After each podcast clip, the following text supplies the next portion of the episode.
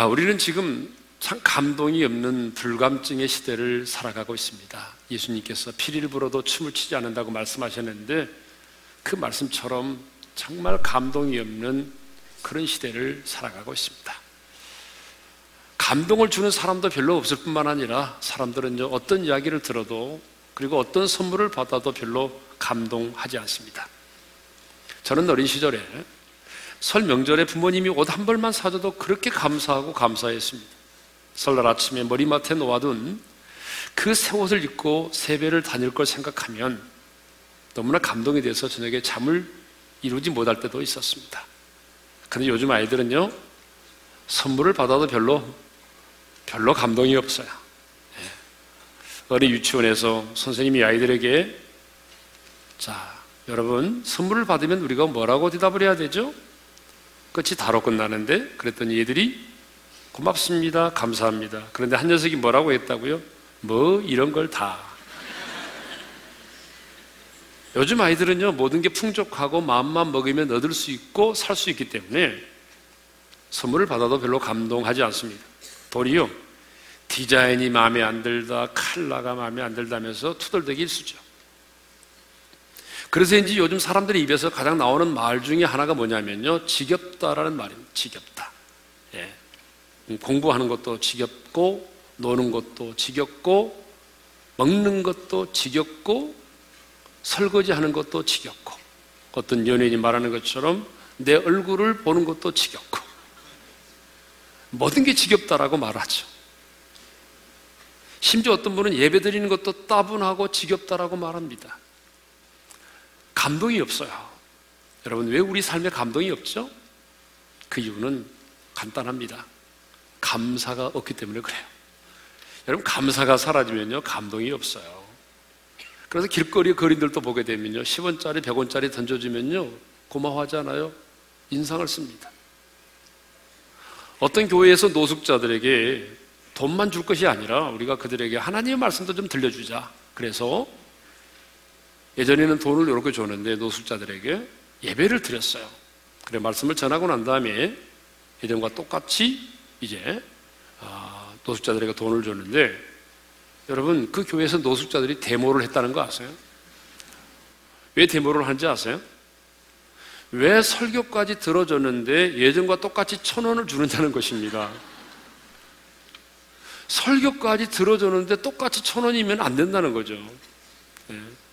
네. 자, 이렇게 사람들은요, 감사할 줄 모릅니다. 감사를 잊고 살아가요.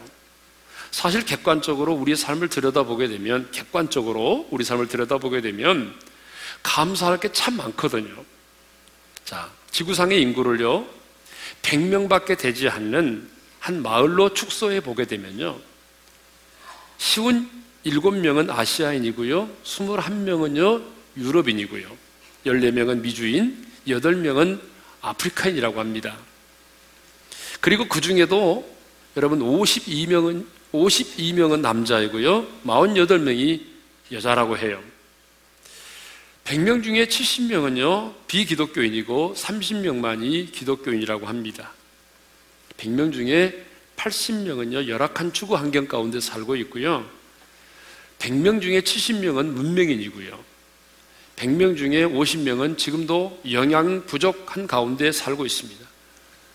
놀라운 사실은 그 100명 중에 한 명만이 대학 교육을 받은 적이 있고 역시 그 100명 중에 한 명만이 컴퓨터를 소유하고 있다는 것입니다. 그러므로 오늘 내가 대학 교육을 받았고 컴퓨터를 가지고 있다고 한다면 인구의 비율로 볼 때에 1%에 들어가는 상위 엘리트인 셈입니다. 냉장고에 먹을 것이 있고 몸에 옷을 걸칠 게 있고 내가 머리에 지붕이 있고 편히 잘 곳이 있다고 한다면 이 세상 사람들의 75%보다 더 풍요로운 삶을 살고 있는 것입니다. 또 어딘가에 잔돈을 모아놓은 저금통이라도 있는 사람이 있다면 이 사람은 상위 8%에 해당되는 부자라고 합니다. 그런데 우리는 감사하지 못하죠. 생각해보면 감사할 것들이 너무 많은데 감사하지 못하며 살아갈 때가 많아요. 자, 오늘 본문에도 보게 되면요. 10명의 나병 환자들이 고침을 받았는데 여러분, 그 중에 딱 한 사람 사마리아인만 예수님께 돌아와 감사를 드렸습니다. 자, 본문을 보니까 예수님이 예루살렘을 향하여 가시는 길에 한 마을에 들어가시게 되는데 그 마을에서 10명의 나병 환자들을 집단으로 만나게 되죠. 여러분 12절을 읽겠습니다. 다 같이요. 한 마을에 들어가시니 나병 환자 10명이 예수를 만나 멀리 서서 그런데 그들은요, 예수님을 보자 아주 멀리 서서 큰 소리로 이렇게 외쳤습니다. 다 같이요. 예수 선생님이요, 우리를 불쌍히 여기소서. 그러면 왜 그들은 가까이 다가오지 않고 그렇게 멀리 서서 큰 소리로 외쳤을까요? 여러분 성경을 보게 되면 제 많은 여인도 예수님에게로 다가와서 예수님의 머리에 기름을 부은 적이 있고 12년 동안을 혈류병으로 고생하던 그 여인도 여러분 무리들을 해치고 다가와 예수님의 옷자락을 만져서 고침받은 적이 있잖아요. 그런데 왜 이 10명의 나병 환자들은 가까이 다가오지 못하고 그렇게 멀리 서서 큰 소리로 예수님을 향해서 외쳤을까요? 그것은 구약의 율법이 나병을 부정한 것으로 여기고 있기 때문에 그렇습니다. 레기에 보게 되면 나병 환자에 대한 규례가 나오는데요. 여러분, 이 나병 환자들은요, 부정한 자들로 간주돼서 사람 이하의 취급을 받고 살았습니다. 그래서 동네 밖에서 쫓겨나가지고, 동네 밖에 쫓겨나서 산이나 마을 내진 곳에 운막을 짓고 살아야만 했습니다. 그리고 이제 만일에 동네를 지나갈 때는요, 사람이라도 만나면은 머리를 풀어 헤치고 입술을 딱 가린 채 사람이 다가오면 이렇게 말을 해야 됩니다. 나는 부정하다, 나는 부정하다라고 큰 소리로 외치게 돼 있어요. 그래서 그 정상적인 사람이 자기에 접근하지 못하도록 해야 한다는 것이죠. 그래서 이들 나병 환자들도 지금 멀리 서서 예수님을 향하여 예수 선생님이요? 우리를 불쌍히 여기소서라고 외친 것입니다. 그러면 왜 그들은 예수님, 우리를 고쳐주셔서가 아니라 예수님, 우리를 불쌍히 여기소서라고 하는 말을 여러분, 작은 목소리도 아니고 평상시 목소리도 아니라 큰 소리로 외쳤을까요? 두 가지 이유 때문에 그렇습니다. 첫 번째 이유는요, 자기들이 처해 있는 지금의 상태가 너무나 처량하고 너무나 비참했기 때문에 그래요. 잠깐 말씀드렸습니다만 당시 나병 환자들은 저주받은 인간으로서 인간이 누릴 수 있는 모든 권리를 박탈당했습니다. 몸에서는 썩는 냄새가 나죠. 손과 발과 코는 문드러져 있고 몸에서는 진물이 흘러내리죠. 여러분 이 냄새가 장난이 아니거든요. 자, 여러분 육체적인 고통도 힘들지만 더 힘들었던 게 뭐냐 그러면요. 사회로부터 버림받고 격리된 삶을 사는 것이었습니다. 사랑하는 가족들과 헤어져서 여러분, 예롭게 살아야만 합니다. 인간으로서 이보다 더 비참하고 슬픈 일이 어디 있겠습니까? 이렇게 자신들이 처해 있는 상태가 너무나 비참했기 때문에 그들은 자신들의 자존심을 다 내려놓고 예수님을 향하여 피 맺힌 절규를 한 거죠. 예수님, 우리를 불쌍히 여겨 주십시오. 예? 또 그들이 예수님을 향해서 이렇게 크게 우리를 불쌍히 여겨달라고 소리를 칠 수밖에 없었던 또 하나의 이유는요. 그들에게 있어서는 예수님만이 유일한 희망이었기 때문에 그렇습니다. 그들은 어느 날 예수님에 대한 소문을 들었어요. 예수님이 자기들과 똑같은 나병을 고치신 적이 있다는 거예요. 죽은 자도 살리셨고, 풍랑도 잔잔케 하셨고, 오병리의 기적을 행하신 그 예수님이 계시는데, 그 예수님이 어느 날 자기들 마을을 지나가신다는 거예요. 그래서 그들은 그날을 손꼽아 기다렸어요. 그런데 마침내 예수님이 제자들과 함께 지나가시잖아요. 그것을 보는 순간 이 열명의 나병 환자들은 누가 먼저라고 할 것도 없이 예수 선생님이 우리를 불쌍히 여기소서라고 하면서 외치기 시작했어요. 그들은 자존심을 내려놓았습니다. 젖먹던 힘을 다해서 여러분 젖먹던 힘을 다해서 열명의 나병 환자들이 함께 동일하게 큰 소리로 예수 선생님 우리를 불쌍히 여겨주세라고 외쳤습니다. 왜냐하면 예수님만이 유일한 희망이었기 때문에 그렇습니다. 그들은 자신들의 병을 고쳐줄 수 있는 분은 예수님밖에 없다는 사실을 알고 있었습니다. 누구도 자신들의 문제를 해결해 줄 수 없다는 사실을 알고 있었습니다. 그래서 그들은 피를 토하듯이 간절하게 부르짖었습니다. 예수 선생님이여, 우리를 극률히 여겨 주십시오. 그런데 이 부르짖음이, 이 외침이 마침내 예수님의 발걸음을 멈추게 했습니다. 그리고 그들은 나병에서 고침을 받았습니다. 예수님을 만남으로 고침을 받는 기적이 일어난 거죠. 여러분 이것이 부르짖음의 은혜인 것입니다. 할렐루야. 마가복음 10장을 보게 되면 소경 바디메오도 큰 소리로 이렇게 부르짖잖아요. 마가복음 10장 47절 48절을 읽겠습니다. 시작. 다윗의 자손 예수여 나를 불쌍히 여기소서 하거늘 많은 사람이 꾸짖어 잠잠하라 하되 그가 더 크게 소리질러 이르되 다윗의 자손이여 나를 불쌍히 여기소서 하는지라. 여러분 앞을 보지 못하는 소경 바디메오도 예수님에 대한 소문을 들었어요. 근데 예수님이 지나간대요. 너무 큰 소리로 다윗의 자손 예수여 나를 불쌍히 여기소서라고 외쳤어요. 그랬더니 성경에 보니까 뭐라고 되냐면 한두 사람이 아니라 많은 사람들이 그를 꾸짖어 잠잠하라고 말했어. 조용히 못해? 조용히 하라니까. 그런데요.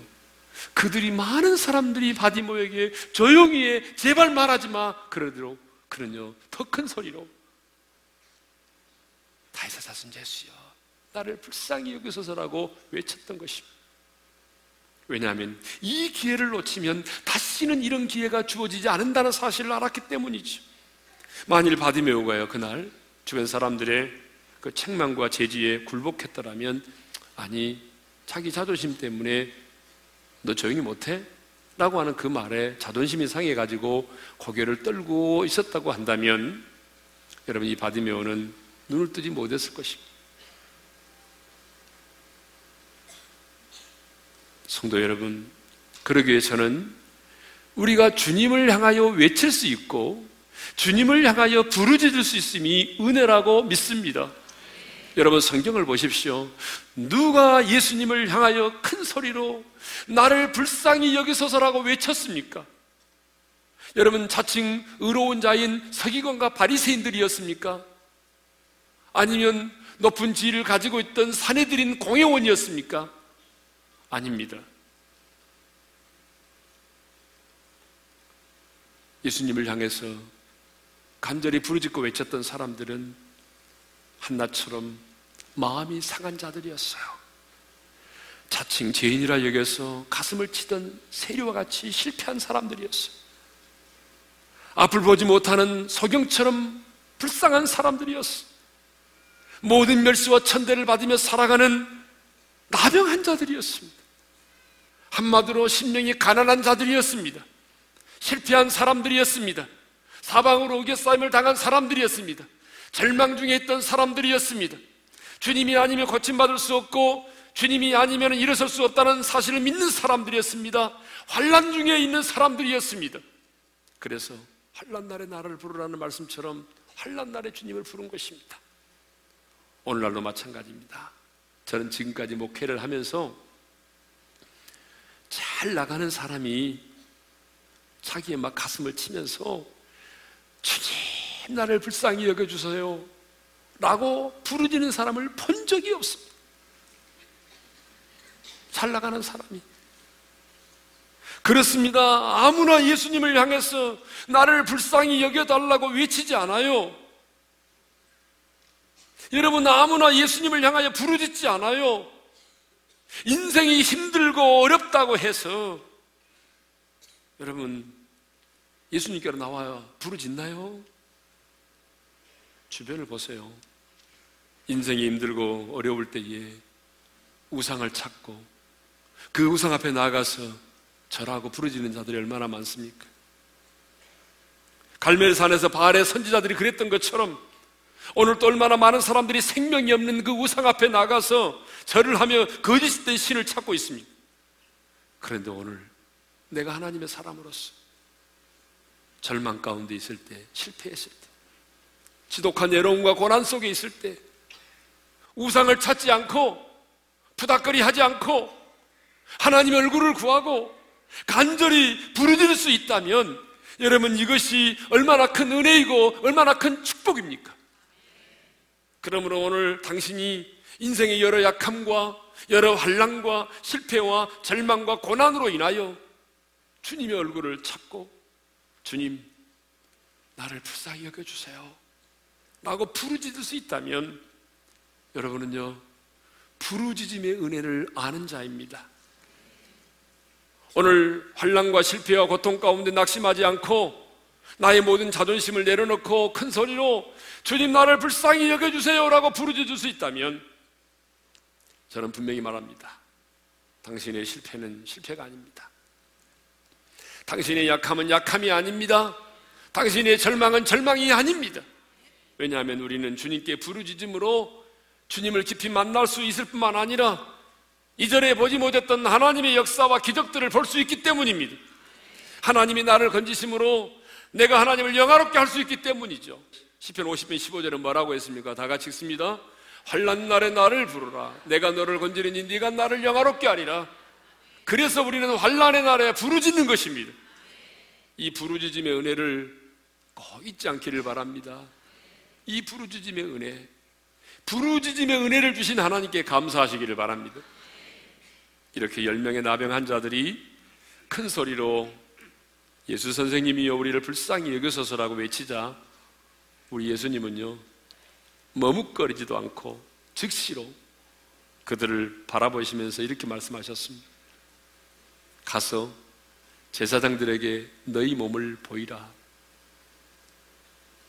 왜 예수님이 제사장들에게 가서 너희 몸을 보이라고 말씀하셨을까요?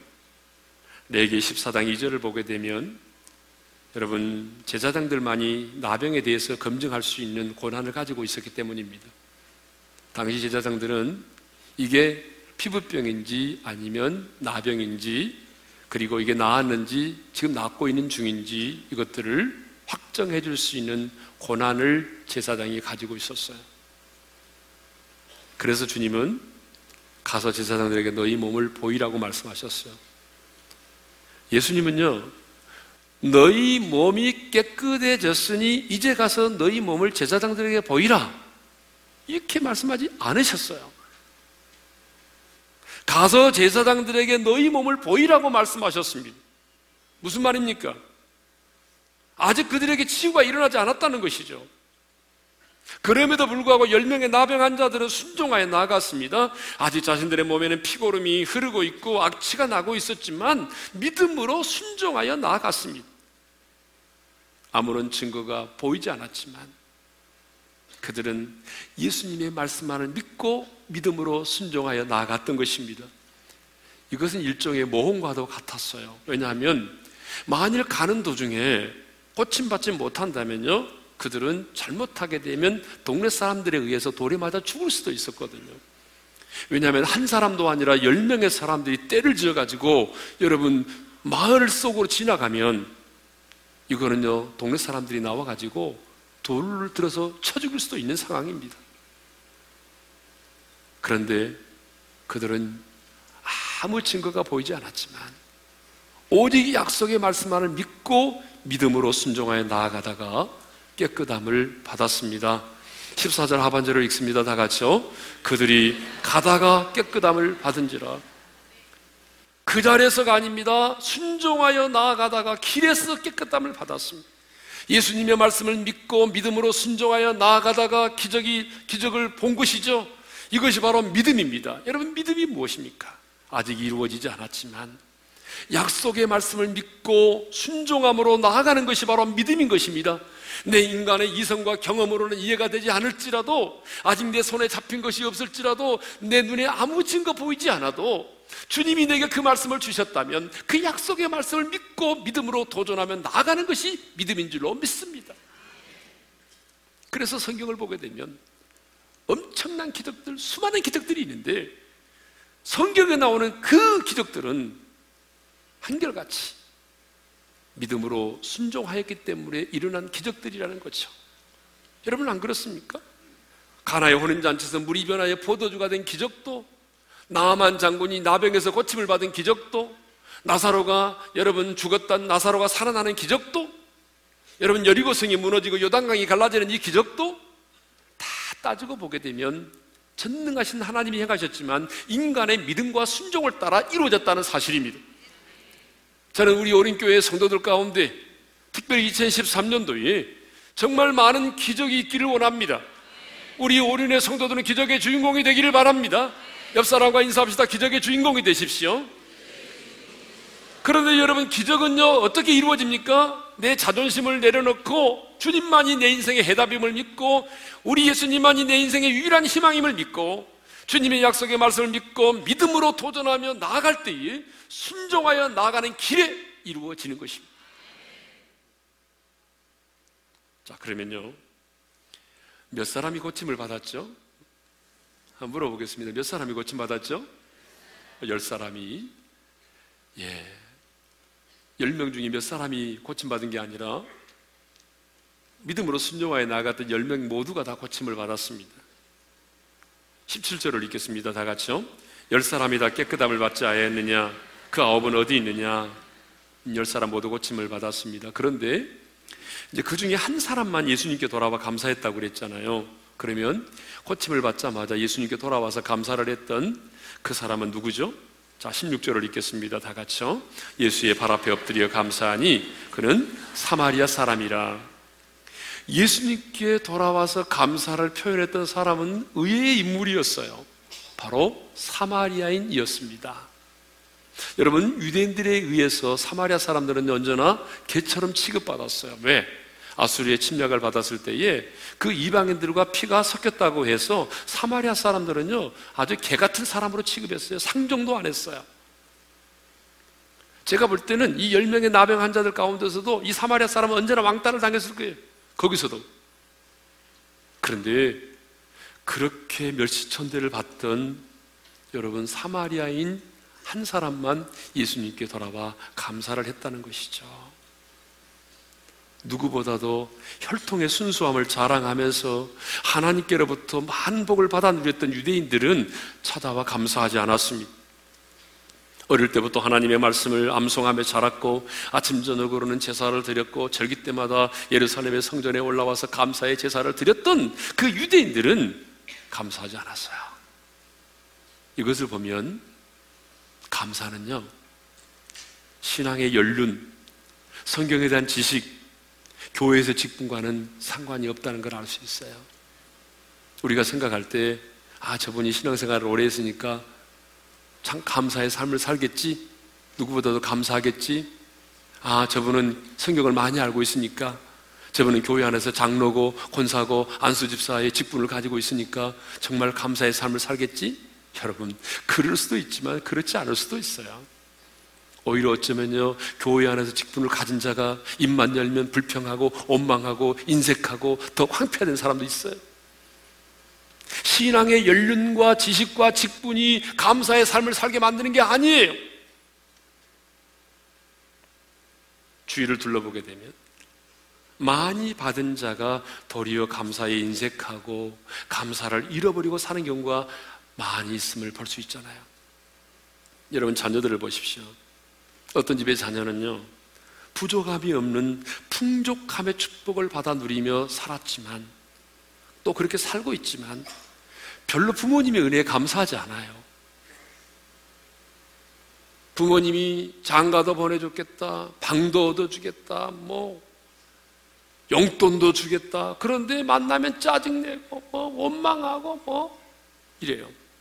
그런데 어떤 집의 자녀들은요, 부모님께로부터 받은 많은 도움을 받지 못하면서 어렵게 자랐지만 여전히 지금도 부모님으로부터 도움을 받고 있지 못하지만 경제적으로 부모님의 은혜를 알아요. 그래서 부모님의 은혜를 잊지 않고 그렇게 감사해요. 어려울 때일수록 부모님을 찾고 부모님을 챙기고 부모님에게 마음을 주고 여러분 이런 자녀들 있잖아요.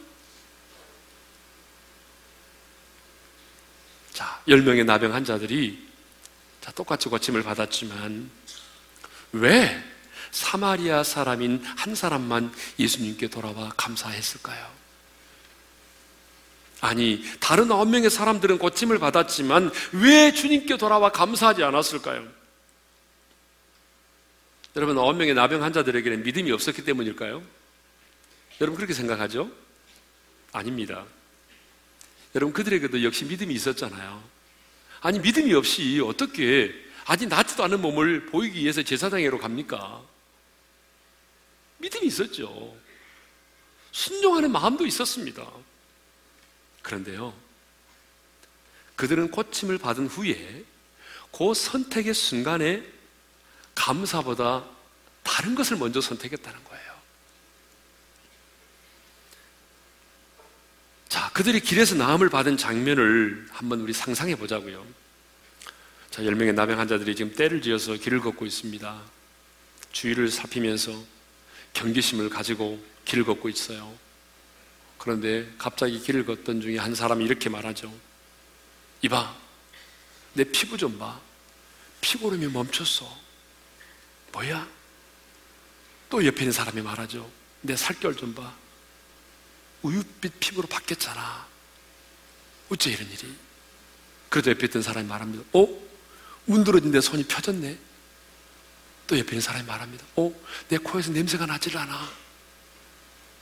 그들은 놀라운 눈으로 서로를 바라보았어요. 얼굴을 바라보고, 오만을 들여다보고, 놀랬어요. 정말 나음을 받은 거예요.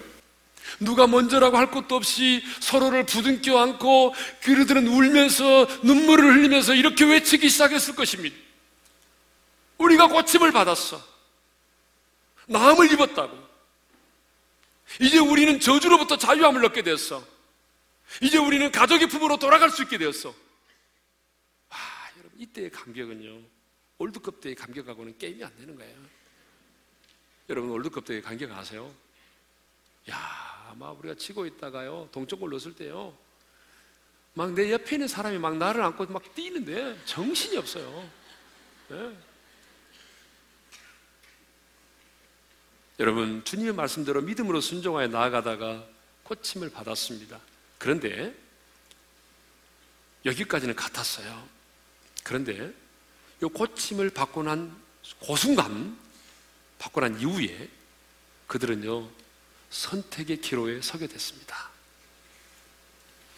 그들이 고침받고 닦은 이후에 선택할 수 있는 것은 세 가지밖에 없었어요. 첫 번째 선택은 가족에게로 달려가서 먼저 이 기쁨을 전하는 것입니다. 아마 여러분 같으면 가장 먼저 이걸 선택했을 것 같아요. 우리는 기쁜 소식이 있으면 누구에게 가장 알리고 싶어 해요? 가족이죠. 가족. 그러니 여러분, 이 사람들도 코침을 받았을 때에 누구에게 이 가장 나은 몸을 먼저 보여주고 싶었겠어요? 사랑하는 아내, 사랑하는 자녀들이겠죠. 그래서 그 자녀 부모들에게, 부모와 자녀들에게 내 이 기쁨을 같이 나누고 싶었을 거야. 두 번째로는요, 제사장에게로 나가서 고침을 확인받는 것입니다. 예수님의 말씀대로 순종해 나가서 제사장들에게 자기들의 몸을 보임으로 아, 나음을 입었습니다라고 하는 확인을 받는 것이었어요. 분명히 우리 예수님께서도 말씀하셨잖아요. 제사장들에게로 가라고. 그러니까 그 말씀에 순종하여 제사장들에게로 나아가는 것이 또 하나의 선택이죠. 마지막 하나의 선택이 있습니다. 그것은 예수님께로 돌아와 감사하는 것이었어요. 가던 길을 멈추고 먼저 예수님께 돌아와 감사하는 것. 그런데 이 선택의 순간에 다른 아홉 명의 사람들은요, 가던 길을 멈추고 예수님께 돌아와 감사를 하는 것을 선택하지 않았어요. 아홉 명의 사람들은요, 가족에게로 나갔든지 아니면 순종하여 제사장에게로 나가든지 이 두 가지 중에 하나를 선택한 거죠. 성도 여러분, 예수님께 돌아와 감사를 드렸던 이 한 사람은 선택의 순간에 내가 가족에 대한 기쁨보다도 제사장을 향하여 나가는 순종보다도 예수님을 향한 감사를 먼저 선택했습니다.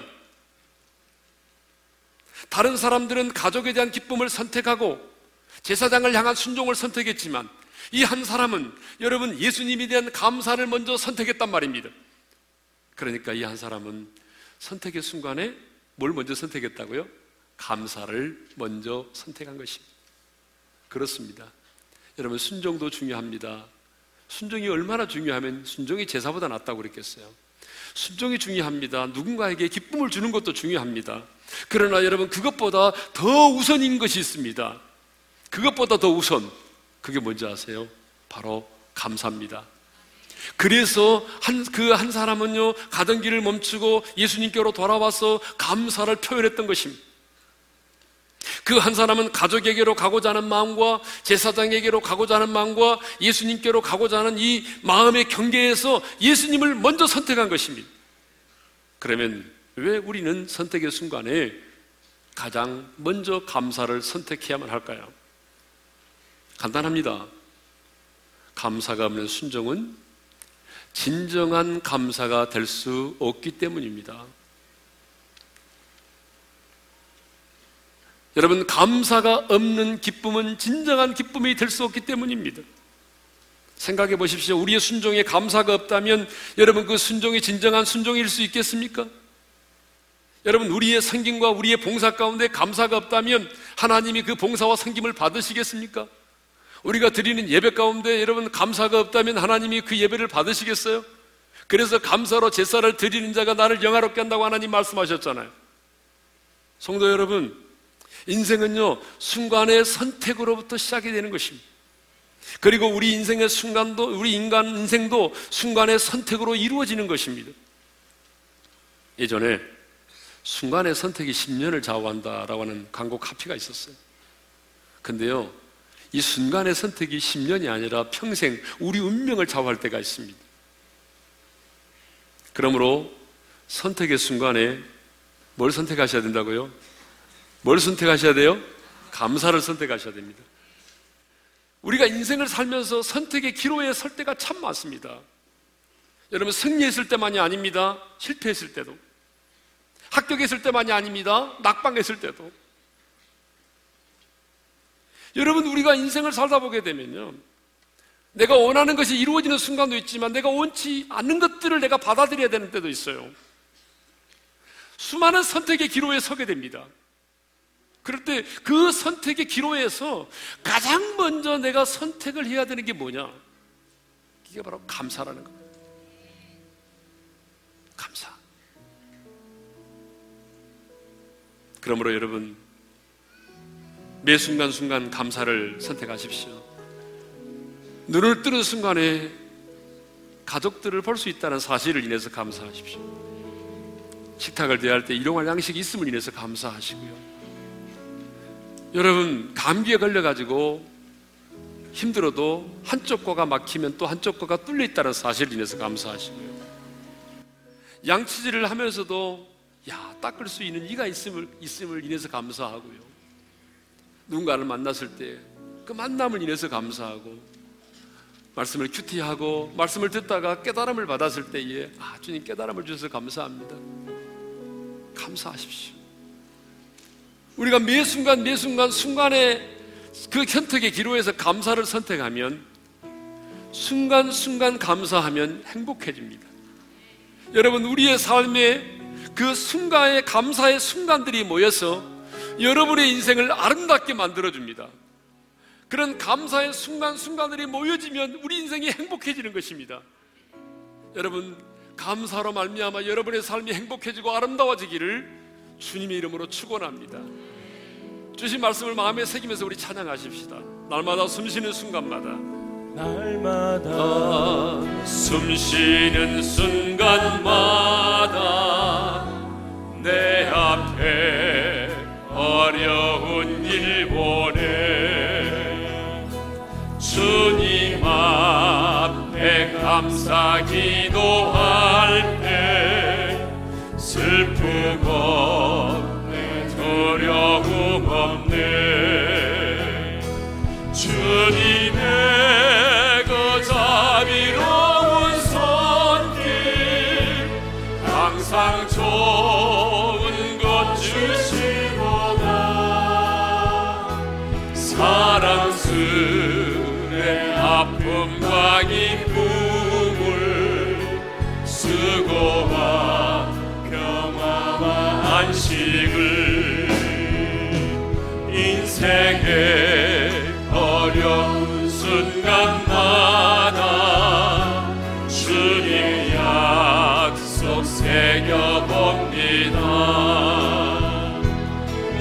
내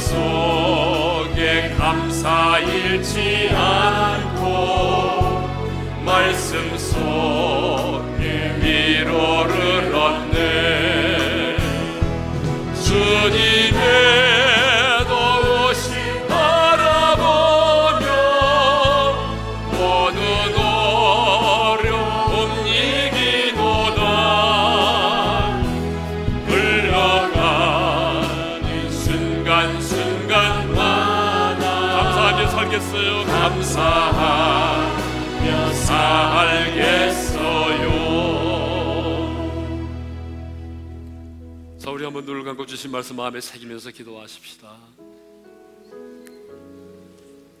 가장 먼저 부르짖음의 은혜를 알았으면 좋겠습니다. 성도 여러분, 제가 목회하면서 보니까요, 아무나 부르짖지 않더라고요. 제가 잘 나가는 사람 치고 부르짖어 기도한 사람을 본 적이 없어요. 마음이 상한 자들, 실패한 자들, 절망한 자들, 주님이 아니면 내가 일어설 수 없고, 주님이 아니면 내가 고침받을 수 없고, 주님이 아니면 내가 살 수 없습니다라고 고백하는 자들, 여러분 그 사람들만이 주님을 향하여 부르짖을 수 있더라고요. 인생이 힘들고 어렵다고 다 주님을 찾아와 부르짖지 않아요. 여러분 안 그렇습니까? 그러니까 내가 인생이 힘들고 어려울 때 이 절망과 고난과 아픔 속에서 내가 주님께 나와 주님 얼굴을 구하고 부르짖어 기도할 수 있다면 주님 나를 불쌍히 여기소서라고 외칠 수 있다면 그것은 놀라운 은혜고 축복입니다. 그 부르짖음의 은혜를 간직하며 살았으면 좋겠어요. 두 번째로는요. 우리가 믿음으로 순종하여 나가면 순종하여 나가는 그 길에 하나님이 행하신 일을 볼 수 있다는 거죠. 2013년 여러분의 삶 가운데 기적이 일어나야 됩니다. 기적이 일어나야 됩니다. 기적은 다른 사람의 것이 아니라 바로 여러분의 것이 되어야 됩니다. 주님 말씀하셨어요. 나는 내 영광을 다른 사람에게 주기를 원치 않는다. 나는 내 영광을 너에게 주기를 원한다. 하나님, 믿음으로 순종하며 나아갈 때에 하나님이 행하시는 일을 순종하는 길에서 보게 해 주십시오. 여러분, 인생은 선택입니다. 그 선택의 순간에 아홉 명의 나병 환자들은요 고침 받았을 때에 부모에 대한 기쁨, 가정에 대한 기쁨을 선택했고 제자들을 향하여 나가는 순종을 선택했지만 이 한 명의 사마리아인은 주님에 대한 감사를 선택을 했습니다. 실패해도 부도가 나도 좋은 일이 있어도 기도가 응답돼도 여러분 그 선택의 순간의 기로에서 가장 먼저 주님에 대한 감사를 선택할 수 있기를 바랍니다. 그 감사의 순간들이 모여지면 우리 인생이 아름다워지고 행복해집니다. 세 가지 기도의 제목을 드렸습니다. 첫째로 부르짖음의 은혜를 알게 해주시고 나도 나병 환자들처럼 내 자존심을 내려놓고 부르짖어 기도할 수 있게 하시고 믿음으로 순종하여 나아가다가 기적을 경험하게 도와주시고 선택의 순간에 감사를 선택해서 내 인생이 아름다워지고 행복한 인생이 되게 해주십시오. 이 나병 환자가 부르짖었던 그 심정을 가지고 여러분 피를 토하는 절규를 했던 것처럼 오늘 우리도 이 시간에 한번 주여 한번 외치고 그렇게 간절하게 부르짖어 기도하기를 원합니다. 주여 아버지 하나님 감사합니다. 나를 불쌍히 여겨주세요. 주님 나를 불쌍히 여겨주세요. 하나님 주님이 아니면 나는 일어설 수가 없습니다. 주님이 아니면 고침받을 수 없습니다. 하나님이여 주님만이 내 인생의 희망입니다. 주님만이 내 인생의 유일한 해답입니다. 주님이 아니면 내가 일어설 수가 없어요. 주님 나를 불쌍히 여겨주세요. 주님 나를 불쌍히 여겨주세요. 내 가정을 불쌍히 여겨주세요. 아버지 하나님이 말씀하시면 그 말씀을 믿고 내가 믿음으로 순종하며 나가겠습니다. 내 눈에 아무 증거 보이지 않아도 약속의 말씀만을 믿고 신실하신 주님을 약속의 말씀 믿고 나가겠습니다.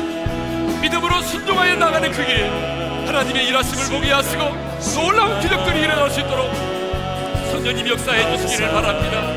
하나님, 우리가 이 땅을 살아가면서 순간순간 선택의 기로에 설 때가 많은데 그 선택의 기로에서 아버지 하나님 그 어떤 것을 선택하지 말게 도와주시고 하나님 아버지 우리가 주님에 대한 감사를 선택하기를 원하며 하나님이여 실패한 자리에서 하나님의 성공한 자리에서 거침을 받는 자리에서 응답받는 자리에서 하나님이 그 어떤 것을 먼저 선택하지 말게 도와주시고 주여 우리가 감사를 먼저 선택하여 감사함으로 하나님을 영화롭게 할 뿐만 아니라. 감사를 통해서 우리의 인생이 아름다워지게 하시고 그 감사의 순간들이 모여서 우리의 인생들이 행복한 인생이 될 수 있도록 은혜를 베풀어 주시옵소서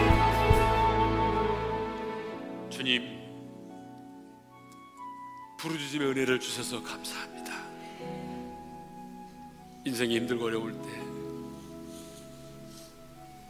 주님을 찾고 주님 얼굴을 구하고 주님 나를 불쌍히 여겨주세요.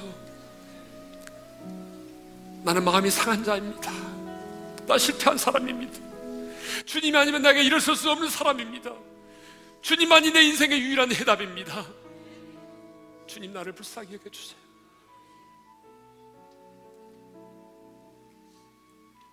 주님이 내게 주신 약속의 말씀을 믿고 내 눈에 아무 증거 보이지 않아도 내가 믿음으로 순종하여 나아가겠습니다. 2013년 주님이 내게 주신 약속의 말씀을 붙들고 믿음으로 순종하여 나아갈 때에 그 순종의 길에서 하나님의 이적을 기적을 보게 하여 주옵소서. 하나님의 영광을 보게 도와주옵소서. 주님 우리 인생 가운데 내가 선택을 해야 되는 선택의 기로에 설 때가 참 많이 있습니다. 실패했어도 성공했어도